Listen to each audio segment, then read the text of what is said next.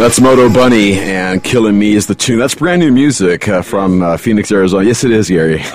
Local band? A local band, man. Yeah, absolutely. And uh, not only is it a local band, but they actually have like like three bands. This band because it's Moto Bunny is derived from a band called the Love Me Nots, who also created a band called um, Zero Zero. Okay. So they have all three different bands, but it's like the same people. You know what's crazy is that years ago, when I used to do audience warm up, when I used to work on Carson Daly, Right. his show back in LA years ago, we would have these bands on that had never been on TV before. And they would come on, and you wouldn't know who they were, and you would see the, the run sheet for the day, and you would see that it was Panic at the Disco, or Fall Out Boy, or Adele, or Colbie Caillat, and you're like, who are these people? And then literally like six months later, they would just blow up. It was crazy. I mean, it was it was so cool to just see kind of the early phase of their career. And you know, Carson was great in in terms of like helping those people springboard to the next level. Like 'cause he was such a big music fan Right. that he would jump them and give them their first. I remember Colbie Caillat. I remember she was from uh, L.A. or maybe from San Francisco, and she came down. Her whole family was there to to see the show and watch her debut, and it was just really really cool that you know he gave her the first break, and I got to see a lot of these people before they made it big. Yeah, that's really neat. It's it's what I, we do here on this show, going global with gas. Man, like that. Wait, that was my entrance. There he is. Well, yes. well, I, I tried setting up a great story about me, and then of course you have to piggyback on, hey, this is what I do. It's like, well, what about me? I mean, maybe introduce me, Kev. Like, I mean, Well, tell, gee, I tell mean, people. I was I gonna get there. I was gonna get there. And you kind of jumped in a little early there, buddy. oh, I, I mean, I got a lot of credits. No, it's fine. I make a lot of money. uh, comedian Gary Cannon is with me right now. Uh, this is this, uh, you know, this show we do music, comedy, and Yeah. life. So today we're going to do comedy because uh, you are a very funny comedian, and I'm glad you're here with us today. Uh, you've been on the show before with me when I was doing radio, uh, 93.9 Years ago. Yeah, KWSS, uh, Yep. and it was such a ton of fun. And every time you're in town, I just enjoy your shows. How long have we known each other for? What do you think? Probably about four years now. I would think Four 2010, maybe Maybe 2009. even a little bit longer than yeah, that. Yeah, maybe around there. Yep, yep, yeah. yep, yep. And uh, you know, we're going to have comedian Brian Ritchie in with us a little bit later on. He's on his way.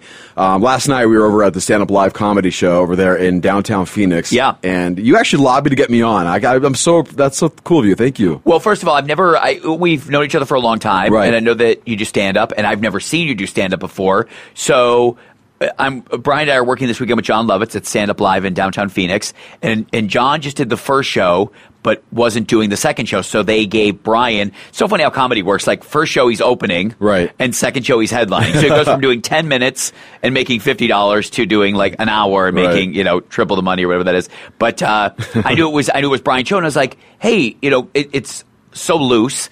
The, the the late show. Let's have you Yeah. do some time because I've never seen you before. I knew it was going to be a great crowd, and it was a blast, right? Yeah, yeah. I had a great time. It was so much fun, man. And you really killed it. I mean, this is no joke you. because it was funny because the audience was really chatty and kind of all over the board, and like you went up after Tim, who Right. nailed it, Yeah. and uh, it was really a lot of fun. Yeah, I had, you know, for me, it's, you know, I'm, I'm still kind of on that, that climb up and trying to figure out who I am on stage, you know, trying to figure out my personality, how I can deliver my material the best I can do. Right. And last night was just one of those, uh, a culmination of, of everything I've been doing up to this time to really get on stage and feel so comfortable up there.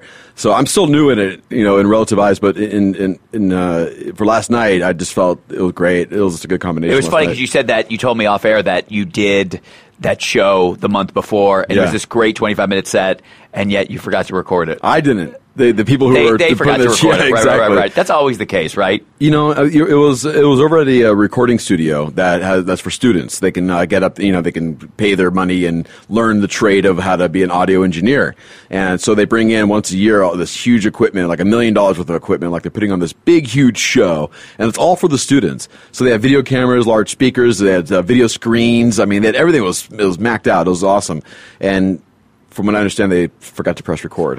Isn't that crazy? I mean, you would expect that like of a different kind of group, but like that's that's what they that's, That's what they do. gig, right, right. and the fact that they're forgetting, you know what I mean? Like it's, it's just so it's so crazy that Yeah. that little detail was overlooked by somebody. that little, and that's like one of the most important details. Yeah. you know, you think the checklist would be like handy. It's like And all right, now- record. And now the guy that forgot to record you is twirling a sign for Liberty Income Tax because he should have done. Because we talked about this. There's so funny, Yeah. And I know we're going to talk about this later. But like, it's so funny. I, I know that you and Brian do, you know, the restaurant stuff, and it's so funny to me. We talked about this off air about how people just don't take ownership of their job. I mean, listen, I've had lousy jobs, but I've still put in 110% most of the time. You know what I mean? So you go to the, get these gigs and you're like, wow, I can't believe that service is bad. And it, it, it's beyond me. And that's why I used to love your segment when you would go in and, and review these restaurants Yeah. because it, you would have the, the servers call you sometimes, right? Yeah, if yeah, we what would do is uh, Brian Ritchie, who's going to be joining us a little bit later on. Me and him did this segment on the radio show called "Serving Stories and Customer Tips"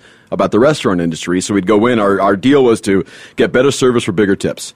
So we wanted to educate the uh, servers and also educate the diners, you know, on how to eat out. It's great. yeah, It's so uh, great. So we'd go out there and get our service done, and we leave a note behind that says, "You've been gassed. Your service will be will be reviewed tonight on the radio. Call in." And yeah, so we had uh, a Chili's uh, waitress call us up, and then nobody else was calling us, so we ended up calling this the uh, restaurants. Oh, interesting. and, okay. And asking them. So what we do is we're like, all right, let me skip. Is Mike there? You're like, yeah, this is Mike. I'm like, this is, uh, we, we ate there earlier. We left a note. Oh, that's you guys, man. That was a joke, you know? I don't know what to think about that, you know, because this big note we left on the would ta- people table. call you, like, let, let's say you gave them a bad review, Uh-huh. would they call you and just start complaining all the time? Like, Yeah. hey, that's, you know, uh, this, that, and the other thing? I mean, I think people are, are obviously nicer if you leave a better tip with a nice note, but I Yeah. think obviously people become resistant when you are unhappy with everything. Well, you know, uh, we always left a good tip. And that was important. Regardless. Regardless, because Okay. if we're going to rip on you, at least did we treat, did you treat did we treat you well? Yeah, we, you treat us well. It's good. But you won't. Okay, but aside from that, like let's say you were to go in, like what's your rule? Go into a restaurant, right? Service isn't that great, right? But you want to make sure maybe maybe here's here's my thing. I'm sure you agree with this. If the kitchen's backed up, or what- like I don't. If if there's a problem, that's all I want them to do is acknowledge it. Like, hey, listen, sorry, Right. this is going on. Uh, that, that's all I want them to be. I just uh, accountability, Yeah, huge, yeah. right? But when they don't acknowledge anything, no apology, no nothing, that's the issue. So let's say you go in, no apology, no nothing. What is your standard tip, right? You're out on a date. You, Right. you look like a Red Robin kind of guy. you you go there. Like, what what would you tip if the service wasn't that great? You know, I, min, obviously minimum fifteen. I'd always, I wouldn't go lower than fifteen percent. Okay. Um, eighteen percent is kind of the new fifteen. If you want to go that route, so maybe even eighteen percent, depending on how it is. I don't reward bad service. I don't go above and beyond and, and tip extra just because it's the karma thing. Oh, I, Right. But I, if I tip at least the minimum of what I think is acceptable, I'll just tip the minimum. But That- that's a statement, I think. But will you make a note? Like, let, us say you're not doing the radio show. Will you make a note like, hey, listen, this is why? Because I think that's uh, most No. people won't do it. I don't do it, but I think I. I because then you make then then when they get the tip, they're just like, oh, that guy was a cheap ass. Right. But I think if you maybe point it out, you know, maybe that's the issue too. Like that helps. That's them. a touchy thing, you know, for a customer. You know, we, we would have tipped you better if you had done this instead. Is that what Right. you're kind of saying? Yeah, yeah, yeah. Just give them like a, well, you know, you you know, then you talk about accountability in the restaurant industry. You're not going to find it. It- Never. it- talk about passing the buck along. I mean, it, nine times out of ten, it's the server's fault, but that gets passed down. Well, the kitchen this, Right. or something happened back there. You know, it's always never. I fucked up. You know, it's you know what always the worst else. is? The, here, here's what I hate. It's our government. The, the worst issue is the, the, the the thing I hate is you go into a restaurant right before closing and they just ignore you because they're cleaning Yes. up. And, and and it's like, listen, like if you guys wanted to close at eight thirty, close at eight thirty. Right. Like don't you know? Don't start your cleanup at eight thirty and do that till nine. Because to me, I always think as long as you're in there before it closes. But then they're always cleaning up and it's a big pain in the ass. There's rules to that. There's there's two rules to when you go into a restaurant. If it's a half an hour before they close, if they're empty, don't eat there. Right. You know, may, maybe half an hour is okay, I guess. But if it's like you know 15, 20 minutes till closing time, I wouldn't go in. I wouldn't eat there. If it's slow, they're cleaning up. They're ready to get out of there. Right. If, if it's busy, yeah, by all means, it's all good because they're they're staying another couple hours afterwards. Yeah. So that's okay. It's acceptable. But to walk into a restaurant where it's empty and bring in a party, it's like you know, find somewhere else to eat. Right. It's right. just the way it is. You I agree with that. I mean, you don't want to bring in 85 people at 5 to 9. I get that. Right. Yeah, but but it is funny like I always see it, it's it's anything. They start closing down at 8:30 when you guys are still technically open for a half an hour. Right. You know what I mean? So that that kind of frustrated. me. But I, I remembered you guys doing that segment. I really Yeah, like that. yeah, We'll, and we'll get into it a little bit later on. Oh, 'cause great. When Brian shows up, we'll, we'll do our because the serving stories and customer tips is what it used to be called. We call it Diners Ed now, and I do it every Tuesday on my radio show on 93.9 FM. It's kwss.org called Driving with Gas. So that's something a little cheap plug for you guys Cheap out plug. there. Yeah, thank you. um, and uh, we have comedian Gary Cannon with us right now, and last night over at Stand Up Live, and this weekend as well. And you are just a traveling comedian, man. You are all over the place. You travel the world. You've worked for the troops, which thank Yeah, yeah, it was great. I mean, you know, not so much now. I mean, I, I used to be on the road a lot when I used to work with guys like Mitch Fatel and, and Ralphie. May I used to work a lot on the road. Not as much now because I'm in town in LA more because I do a lot of audience warm up for TV shows. Yeah, I wanna talk know- about that, too. Yeah, so so you know I'm currently working on a show called Sullivan and Son, which is with Steve Byrne. He's a uh, former New York City lawyer that moves back to Pittsburgh and takes over his family bar, kind of like a Cheers esque type show. Right. Um, so that keeps me in town because it's a great gig. Uh, it's a lot of fun. But this summer, the guys from the show will head out and do a big tour to promote the show, Right, I and saw I go that. with them That's great. and host it, and it's a lot of fun. So that'll start up kind of like mid July once we wrap. But you know, I still miss doing the road. That's kind of why I still come back and try to jump out, and you know, because you get rusty when you don't do stand up for an extended period of time, and you know, I really still love doing stand up. Well, what's the difference? I mean, like as far as war- warming up a crowd. Now, I've been to a couple of uh, show tapings, and you know, I've seen what you do. And, well, you know, someone else does and Right. stuff. But so I, I get an idea of, of what you do. Um, how much of that is your stand up? Because you are very you, when you do the, your stand up, you're in you're in the crowd, you're in their face, Yeah. you're, you're interacting with them a lot. So Yeah. I can't see that being very much different. Well, you know, I think what people don't realize, and a lot of comics who live in LA really want to get in a warm up because it's a good gig. You're in town, you're not on the road flying to Columbus, Ohio and making $40. Like it's a good financial gig in town. Right. The problem is stand up and warm up are two different platforms. I mean, warm up really is you know, cheerleading. I mean, it really Right. is kind of like a lot of energy, a lot of like, hey guys, this is what we need to do. It's not a lot of just stand up jokes where you're doing a routine in front of 300 people. There, and there's also a difference too between doing warm up on a talk show, like a late night talk show where you're doing 15 minutes Right. before the show starts. You bring out the band, you bring out the host, then you're done. That's a great gig. But doing warm up on a sitcom where people don't realize that's a three, four, five hour night of starting and stopping, starting and stopping, and you're jumping in like every two minutes while Right. they're resetting, camera positioning, rewriting stuff, and like those are the little intricacies that you got to know when and where to jump in, how to do it. Like, I mean, that's more of a kind of a, a different skill set compared to a, a late night show where you're just doing 15 minutes up front and getting out of there. Well, I've seen Don Barris uh, do uh, Jimmy Sure. Kimmel. He's uh, amazing. He's Right. a very funny guy. Do you know? Do you, are you familiar with him? Does everybody know each other? Yeah, yeah. I mean, the warm up world is a really small community. There might be like 12 guys that do it. I mean, it's a very small number. I mean, 12 guys in LA, then a, a small handful of people that do it in New York. Just not as many shows Yeah. tape in New York. But uh, it's a great gig. I mean, like, you know, I used to work on Carson Day, like I was telling you Right. earlier, and it was great. It was it was one of my first full time warm up gigs ever, and I worked two days a week. We taped two shows Monday, two shows Wednesday, and it was just this great financial gig that allowed me to still go out on the road on the Right. weekends. I didn't awesome. know his was a live audience.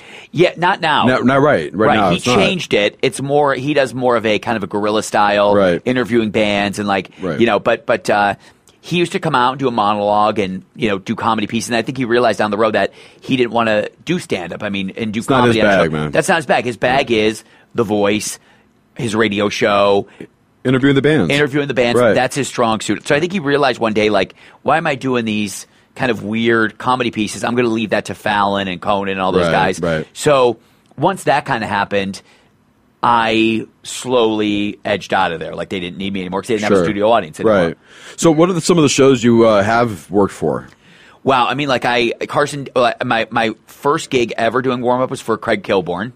First gig ever right I out li- of the I like- I liked him do lot, too. I. I you know I, I still you know he was the same guy on camera as he was off camera. You know he's kind of that guy. Okay. Um, then he left. I worked at Ferguson, and then Ferguson uh, wanted a full time guy, somebody who could do Monday through Friday, and I couldn't do it because I then got a full time gig at Carson Daly. Like that Oh, was just a better time. gig. Yeah, yeah. So I left that show, stayed at Carson for like four years, and then really I, for a warm up, the hardest thing is getting your first gig. It's just really hard. It's hard to kind of break into it.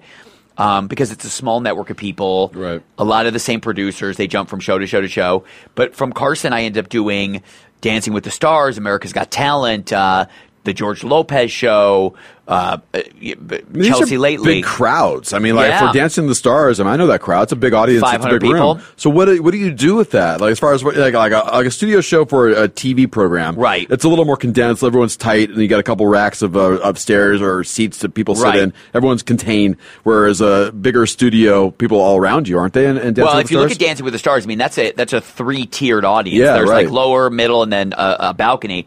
And I will say, uh, people have always asked me like, what was my least favorite show to work on, and uh, no doubt it was that one. I mean, because why is that? the, the, too many egos on the show. Just a lot of people. The But that's Kiss- behind the scenes you're talking about. or Yes. you're talking about, so what, yes. Okay. So the kiss of death for a warm up is when you walk into a show and you're about to go do your thing, and they give you an earpiece. They give you like an IFB, like that you Uh-huh. put in your your ear, so you can hear what the director is saying. Right. Because when you have an earpiece in, as you're trying to talk to the audience and you're hearing stuff in your ear. It throws off your balance. So when you have an earpiece in, the director will be yelling, "We need more applause. We need more this. We need more that." the the problem with Dancing with the Stars is if you watch that show, the true fans of that show, the real rabid Dancing with the Stars fans, are up in the balcony. They're they're up on the third level. The celebrities, the families, the the the, the friends and families of the dancers, Right. all of the VIPs are in the front row. And and and they're the worst because they're just creating such negative energy. Right. And you, I just remember Because they were- don't, they don't want to. They, they don't want to be bothered care. by you, right? They don't care. Like I just remember one time, like I in, in my earpiece, the guy was like, uh, "Hey, you you, you got to get him going in the front row. Like you got to do a better job." And I was like, "Yeah, well, Kim Kardashian is texting on her phone. Like you go tell her. Like you know what I mean? Like I'm not. They didn't care. They didn't care. right. And so that was the hardest show to do. The the only good thing about that show it was live, so you were in and out of there in two hours, regardless of any problems they were having. Was that a come back in and after like every time. So every you time? So you would jump out onto the dance floor every time there was a commercial break and get on microphone like, "Hey guys, you having a good time?" Blah blah. Throw out T-shirts, whatever. Right. Uh, but it was the most stressful gig. I I literally would leave that show. a- a- And and couldn't wait to get to the parking lot quick enough. I mean, but then there are some shows that are a ton of you of don't do that show anymore. No, Or- no, no. That that show's gone through tons of warm up people. Like they can't they, they they can't seem to find the fit of what they're looking for. Do And- they need that? I mean, in a sense, I mean, yeah, I think they do. Yeah? I mean, the truth is, that's one of those shows now. Like, I feel like I've kind of reached a point in my career where if they were to call me, hand to God, I would I would turn it down. I just I, I don't need the aggravation anymore. As I get older, I don't need you know the headache of it. I, I wouldn't you know I, I wouldn't even bother going in there. It's just not worth it. Like other shows are great. Like like America's Got Talent was a hard show to do, but they were super nice, like super gracious and took great care of you and this that and the other thing. Like and that's a big theater too, right? huge. Yeah. Like I, I did, I didn't do the the live shows, but I did. I went out on the road when they did the audition cities. Okay. So we went to Seattle, Minneapolis, New York, Houston, uh, L.A. Like I did six different cities over like four weeks. So they'll fly you out. You stay at these great hotels. They give you a great per diem per day. It really is an awesome gig. Hard, but they never once were like, "Hey, I mean, why isn't this all-" like almost like Carson Daly?" That's why I love working at Carson. Like there were times where the crowd stunk. I mean, they were bad, but like he never once complained. Never. Even for the uh, like uh, um, the what was it? America's Got Talent. I mean, you know what? You know, going out and doing these different cities. These aren't live shows, so Right. th- these are. I'm sure. Long, are, they- are they taping it all? Or, yeah. So yeah. I mean, how so, does that? So it's basically you're going into these theaters of like 1,500 people. Right. It's all age groups from Right. eight year olds to 80 year olds. Right. Right. And what they're doing is they're they're taping. They're they're getting they're going through all the auditions. You know what I mean? Of like Right. who then they're going to bring to the finals. Yeah. And And, you- the problem is you're literally just jumping out there between every act. Oh, wow. Like every act. You know what I mean? So that was a problem because there were also times where you didn't know if you were going to be out there for two minutes because it was like a singer then going to a singer. It was boom, boom, boom. Or a singer would get done. It's like, hey, now we're setting up this Cirque du Soleil show for the next guy. Now you're out there for like 20 minutes and you're like, you know, guys, like it really. It, I, I used to have a trick in order to win the audience over, and it was it was like it was the trick that always worked. And Dancing with the Stars was the only place that told me to not do it. I would go out there and I'd be like, hey guys, for my 10 best audience members, I have backstage passes for you guys. And these people went crazy. Now, meanwhile, there's no backstage anything. You know what I mean? Right. And inevitably, at the end of the show, people were always like, "Who won the backstage? Can I get backstage?" And like, there were nothing. I mean, it was all like, literally, the end of the show came, and I ran the hell out because I didn't want to deal with the audience anymore. So, but it worked. It worked every time. And like, if especially Dancing with the Stars, if you're goosing Right. the audience, be like, "I got ten backstage passes. Come to our after party." There's no after party. There's no nothing.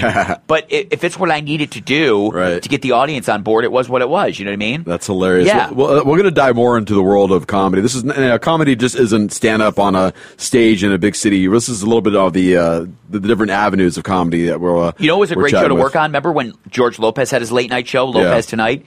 Easily one of my favorite gigs. You could go out there, do stand up, be funny. He had all rabid fans that were out there on his show. Right. Uh, he was a, a good guy. More Uh, of a comedy audience, though. comedy. Yeah, yeah, yeah, yeah. They were a little more Right. savvy, but they were like 400 screaming fans waiting to see him. I mean, that was a lot of fun. Yeah, I mean, that, yeah, it's almost like a lead-in for you to be, make it easier for you, as opposed to some other TV shows where they just pull people off the street to be part of the audience. Well, I mean, uh, that's most shows. I Right. mean, that's because, you know, the truth is there's only a handful of shows in LA and New York that people want to go see. It's Right. whether it's Ellen, Two and a Half Men, Big Bang Theory, like, those are impossible to get tickets for. So most of these other shows, the other 90%, they have to They bring to in, in. church groups, college groups, Right. rehab groups. I mean, they really, they really do that. They're making $10 to, to be there for the day. I mean, there are some shows where I walk into and like guys are literally pulling up their pants as they walk in and like buckling in and like you're like, wow, they, they you know face tattoos. You're like, we're gonna spend the next four hours together. You're like, holy shit! Like you're just like it, it's it's a tough challenge. I, I'm sure it is, man. And we'll, we'll dive into that uh, a little bit later on, too. We're here till uh, 3 o'clock p.m. Pacific time on the voiceamerica.com